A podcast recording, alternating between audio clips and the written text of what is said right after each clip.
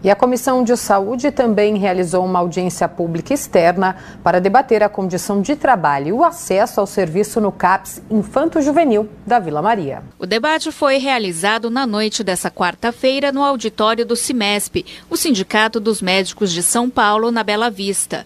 A audiência pública atende o requerimento de autoria da vereadora Luana Alves do PSOL, que presidiu os trabalhos. O objetivo foi discutir a situação dos trabalhadores e dos usuários do Centro de Atenção Psicossocial Infanto-Juvenil, o CAPS-IJ, que é administrado por uma organização social chamada de OS. Os CAPs infantis da cidade, os CAPS-IJ, normalmente atendem crianças que passaram por violências, crianças que passaram por traumas, às vezes crianças que têm algumas deficiências orgânicas, criança que tem autismo, é, é, criança que tem algum tipo de deficiência intelectual é, nata, enfim. Então, é muito grande o tipo de trabalho que o CAPS faz, é muito importante. O CAPS de da Vila Maria faz um trabalho muito importante e a gente quer discutir como que o CAPS não é um espaço onde a OS pode fazer o que quiser. A gestão feita pela OS foi muito criticada pelos participantes da discussão, que reclamaram que as organizações não têm respeitado as decisões dos conselhos gestores e nem justificado alguns desligamentos,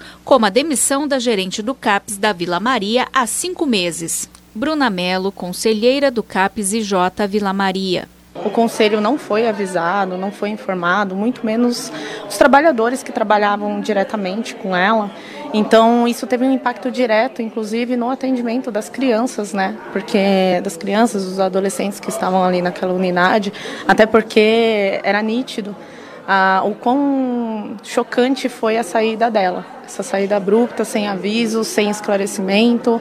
É, falam, quando a gente questiona, né, a gente do, do conselho questiona a OS sobre o que levou, o que motivou, eles falam que é algo administrativo, que não cabe ao conselho questionar e tudo mais, e que colocariam uma outra pessoa no lugar. Valdomiro Marques Fórum de Saúde dos Trabalhadores e da População de São Paulo. Nosso problema vai da, de deficiência nas 470 unidades que nós temos na cidade como um todo.